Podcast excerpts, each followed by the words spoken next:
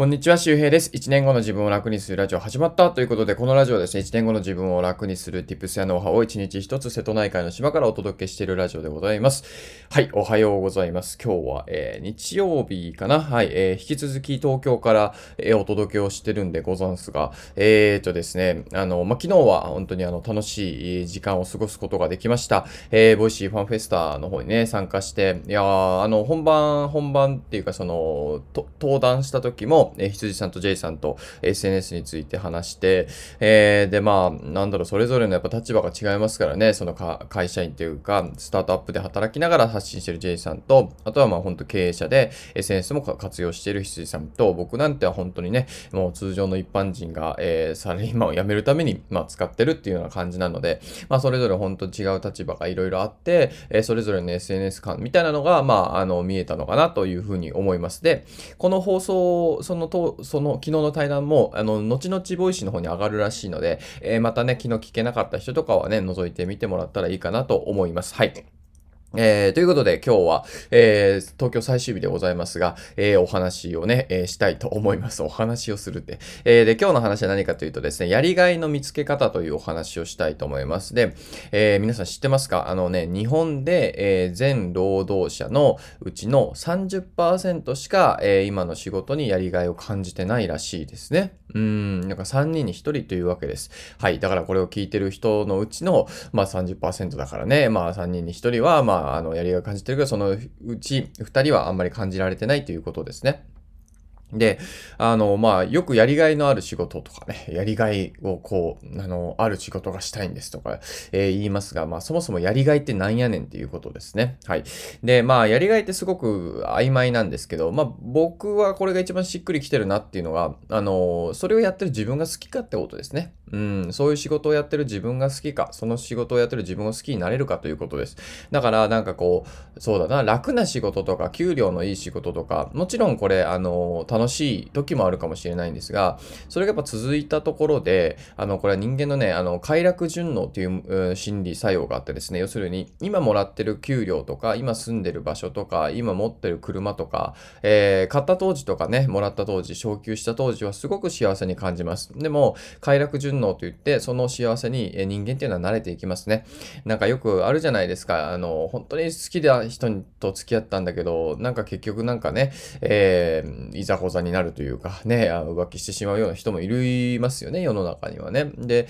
あんだけ好きでね、こう、キュンキュンさせながら、えー、メールや手紙や LINE を交換して付き合ったのに、何なんだっていうことですよね。うん。で、えー、その相手を失って初めてあの時本当に好きだったなと気づいたりとか、えー、そんなことがありますが、まあ、まさにこれ快楽順応ですね。あの、本当に、ね、人って幸せになれやすいんですよ。まあ、なれるからこそ、まあ逆に言うと成長できるような部分もあるし、慣れるからこそ失敗してしまうこともあるんですけどね。これはだから、その快楽順応があるから悪いとか、いいとかって話ではない。ただそういう、えー、まあ心理作用があるということを知っておくことがすごく大事ですね。で、あの、これはね、あの、ストレスとかになれるのもそうですね。ストレスにもね、あの、僕らっていうのは対応していきますので、あの、ストレスって全然悪いものではないんですよ、実はね。話それますけど、あの、ストレスが健康に悪いと思ってる人だけ、ストレスの、えー、悪い作用が出ます。そう。ストレスっていうのは自分にいいんだと。うん。あの、適度なストレスは自分にいいんだとね、思える人はですね、あの、死亡率変わりませんから、はい。ストレスは別に、その、思い、思い、その思い込みですね。うん。どういうふうにストレスを思っているかによって変わってきます。そう、面白いよね。で、えっ、ー、と、話が戻りますが、じゃあ、やりがいですね。えー、それをやってる自分が好きかということなんですけども、あのね、なんかね、そう、お給料とかだけでやっちゃうと快楽順応して、どっちみちね、また次どうしようかってなってくるんですよ。この次を求めないといけないっていう状況になってるんですよね。で、そうするとこのやりがいっていうものも若干変わってくるわけですよ。あ確かに最初30万もらっていてこの仕事楽しかったけど、なんか自分のライフステージが上がって、子供とか、なんかそういうね、出費が増える、ね、将来のこう、蓄えが気になるような年になるとですね、いや、ちょっと30万でこれ、まあ、やってて楽しいけど、みたいなになるわけですよね。だから、やりがいっていうのは3つの要素で考えていくといいです。まあ、まず、まあ、もうテーマとしてはそれをやってる自分が好きかっていうことなんですけど、で、えー、1つ目はですね、えー、まあ、えー、さっきも言った、まあ、それをやってる自分が好きか、えー、そのことが好きかということです。やってて楽しいか、ワクワクするか。これが1つ目。で、2つ目が、え、自己成長になるかということですね。で、3つ目、えー、ライフスタイルに合ってるかということです。好きかどうか、えー、自己成長になってるか、ライフスタイルに合ってるかどうか。この3つの円を書くんですよ。円を書いて、円の重なりですね。のところにやってることがあれば、それは多分やりがいを感じてるはずです。やりがいのある仕事だし、あなたに合ってる仕事です。そう。まあこれは趣味とかでもいいんだけど、で、えっと、まず、その、それ、いや、好きかどうかですね。で、これはね、なんか例えばね、僕別草刈り好きじゃないんですよ。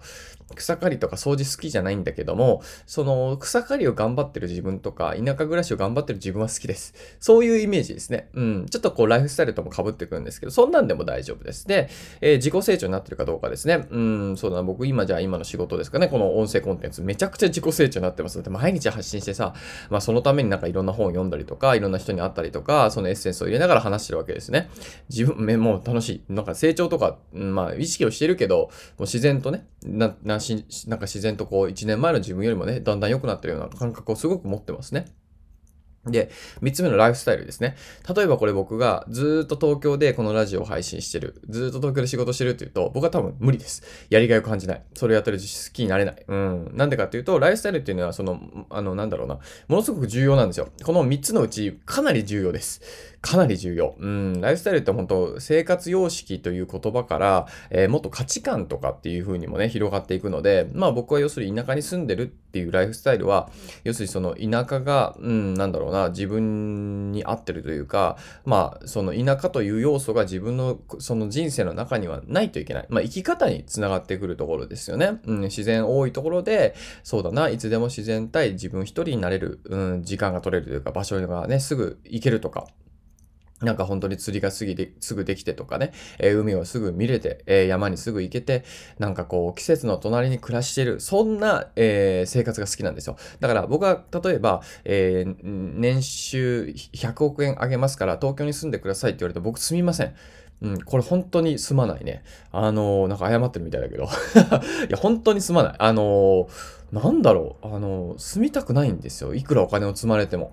これはね、まあ、100億だったら本当に積まれ、まあ、積まれることはないと思うけど、マジで済まないですね、これは。うん。あのー、なんだろう。そういうことなんですよ。だから多分今楽しいんだと思います。今の仕事にやりがいを感じられてるんだと思います。だから皆さんが今の仕事を、例えば、そうだな、うん、毎日富士山を登って富士山の上でやってくださいって言われたら苦行にしかならないですよね。本当に。まあまあ、やりたいって人もいるかもしれないけど、山のてっぺんでやるんですかみたいな。ちょっと気圧が低くて、みたいな。ね、あの、頭痛いんですけど、みたいなね。うん、なっちゃうかもしれないから、やっぱ、その、どんな仕事を、まあ、どんな人ともそうだけども、どんな場所で自分のライフスタイルに合ったよようにやるかどうかです。だから僕が今これから今この音声コンテンツを、例えばさ、島の家から2時間かけて通勤して、で、そこのスタジオで撮るとか無理ですよ。だってそんな無理でも移動めんどくさいもんね。うん。でも、日本人の平均通勤時間は片道40分って言われてますから、えー、合計でだいたい1時間半ぐらいあるわけですよね。うん。あながちこれを聞いてる皆さんもそれぐらいもしかしたらね、通勤してるかもしれない。うん。そう。だから、そういうふうに今の仕事って嫌いじゃないけど、その仕事をする上で、えー、やらないといけないライフスタイル、東京に住まないといけないとか、そう、通勤しないといけないとか、本当は住みたい場所に住めないとか、ね、出張があるとか転勤があるかもしれないとか、やっぱそこが結構大事なんですよね。だからやりがいのある仕事かどうかっていうふうに考えた時に、その仕事単体で見るんじゃなくて、広げるんですよ。うん。まあ好きかどうかとかもそうだし、自己成長になるかどうかもそうだし、えー、そのライフスタイルですね。これライフスタイルものすごく大事なんですよ。でもここを語ってる人ってあんまりいないので、かなりね、ここっていうのはすごく、あの、情報が枯渇してるというか、皆さんの中でも、ここにもしかして原因があるなんて、みんな、まあ思ってないんですよね。で、あとですね、その自己成長ってとこも、は、割と難易度がある程度いい、えー、仕事がいいですね。簡単すぎるとダメなので、なんかなんか工場でさ、なんかこう、なんかパンになんかつけるみたいな。まあ別にそれが悪いわけじゃないんだけども、まあ難易度としてはさ、いやもちろんいろんな技術があると思うけど、まあなんかその子まで高くなかなさそうですよね。だから人間っていうのは結構適度な難易度を設定しないと集中力が続かないようになってるので、だから皆さんがこうなんか仕事に集中できないなって言ったら簡単すぎるるか、もしかしたら、えー、あまもうやる意味もない仕事、または難しすぎるか。だかやや難しいぐらいがいいらしいですね。はい。というわけでそういうこう自己成長にもなるようなことをやっていきましょう。要するに好きなことか、自己成長につながることか、ライフスタイルになってるか、この3つが重なるところ、これがやりがいがある仕事だっていうふうに認識していくと、えー、多分ね、幸せになる、えー、仕事を見つかると思うので、えー、ぜひ参考にしてみてください。はい、えー、というわけで今日はですね、まあ、やりがいについてお話をしておきました。よくね、やりがいってね、もうなんか聞かれたりとか、えー、やりがいなんですかとかってね、言われますけどね、やりがいの見つけ方教えてくださいとか言われるけど、まあ、そもそもこう、やりがいにこだわってしまってる時点でもうなんかね、あの、もう沼というか、昨日、ジェイさんがずっと沼の話をしてましたけど、いやでもほんとね、なんかこう、まあ、なんか言葉に踊らされたらダメだなと思うんですよね。まあ、この音声配信をしてる僕が言うのもなんなんですが、なんかよくこう、まあ、昨日もね、別にこれ、 Voicy のその MC の方が悪いとかっていう話じゃなくて、まあ、自己ブランディングとかは、みたいな、フル活用とは、みたいなことを、まあ、わかりやすい言葉でね、まあ、あえて聞いてくれてるんですけど、まあ、そういうやっぱ言葉をちゃんと細分化していかないといけないなと。うん、やりがいってね、さ、ちゃんと、何なのかということですよね。なんか納得感がないとわかんない。やりがいって、やりがい見えないじゃん。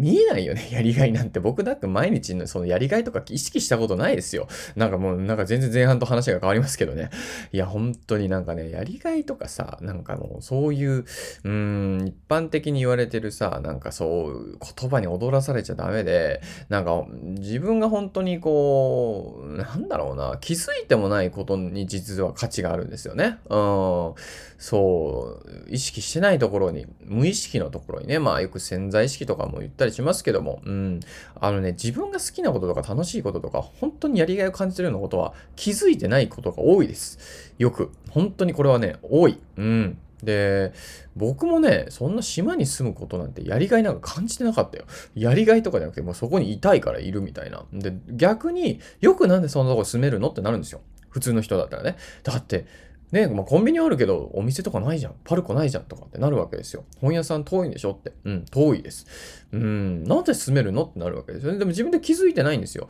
いや、でもこの何もないのがいいんだとか、人がいないのがいいんだとか、うん、自然との距離が近いのがいいんだって。うん、でもこれわかんないんですよね。なんでそうなのみたいな。うん、これいう、まあこういうことに気づいていかないといけないし、そういうことをもうちょっと自分の内側に深めていかないといけないんですよね。なんでじゃあ自分ってこの島でいいんだろうとか、今の仕事をすごく楽しみながらできてるんだろうとか、通勤時間もなんでワクワクするんだろうとかね。まあ、ワクワクしてる人はあんま少ないかもしれませんが、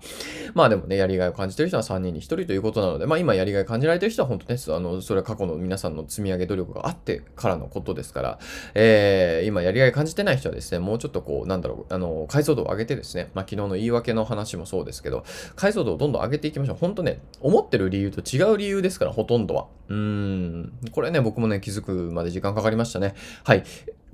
ということで、今日の合わせて聞きたいを紹介したいと思います。で、まあ今日やりがいの話をしたので、うん、そうだな。えー、今日はですね、頑張る場所を変えたら人生うまくいく理由っていうお話を、えー、合わせて聞きたいの方に入れてます。で、ほんとね、頑張る場所めちゃくちゃ大事です。皆さんがやってる努力してる場所が違うだけで、全然あかんのですよ。なんかよくあのー、なんかさ、丸抜クイズで、なんかその丸にいる×にいるとかってありますよね。で、なんかよくその働く場所がみんなが同じように働いてる場所に行けばなんか正解のように感じますよね。でも丸×クイズってさ、あの、×が必ず正解か、丸が正解かわかんないんですよね。で、丸の方に行って、えー、人が多いから安心してるけど正解×だったら、まあ例えばそれさ、あのバーって走っていって突き破ったらドローみたいなね、やつありましたよね。なんかクイズ番組でね。あのー、ほんとそうで、だから大事なのは少人数の方でもいいから、あの、自分の正解をちゃんと選ぶことだし、自分のその適した環境を選ぶことなんですよ。みんなが会社員やってるから、それが自分に合ってるかとか、ね、この先自分にも合うかなんて、そんなのわからないですからね。だから本当頑張る場所。まあ、これは会社を変えてみるもそうだし、フリーランスになってみるもそうだし、えー、フリーランスから会社員になってみるもそうだし、いろいろです。うん、頑張る場所って大事で。あと住むところもね、そうだね。都会なのか田舎なのか、それとも地方都市なのかとか、ね、うん、なんか郊外なのかみたいなね、あの、変わるので、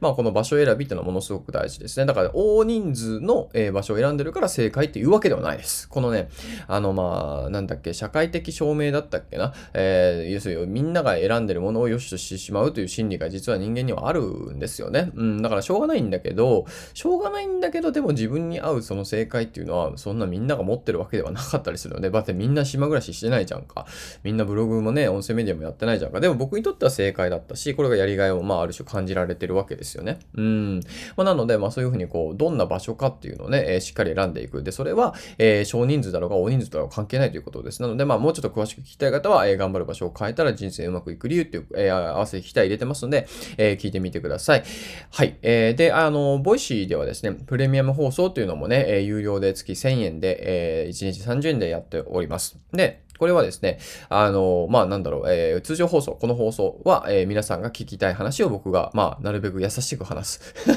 なるべくわかりやすく、ね、優しく話す。で、えー、プレミアムの放送はですね、かなり毒舌になってきました、最近。もうなんかね、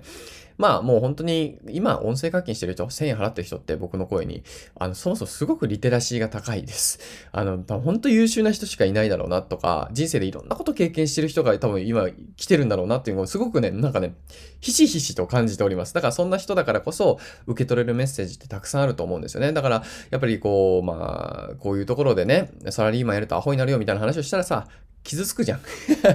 傷つく人いるでしょ？自分否定された気がして嫌だみたいな。そういう人はいるんですよ。僕も多分状況が状況だったらそういうふうに思うし、聞かなくなると思います。なので、まあこっちではまあ、あの、なんだろうな、幅広く使える知識、まあそれこそティープスやノウハウみたいなものをメインで中心に、えメインで中心に、えー、話してまして、で、プレミアの方ではまあより、えー、まあコアなメンバーにですね、うん。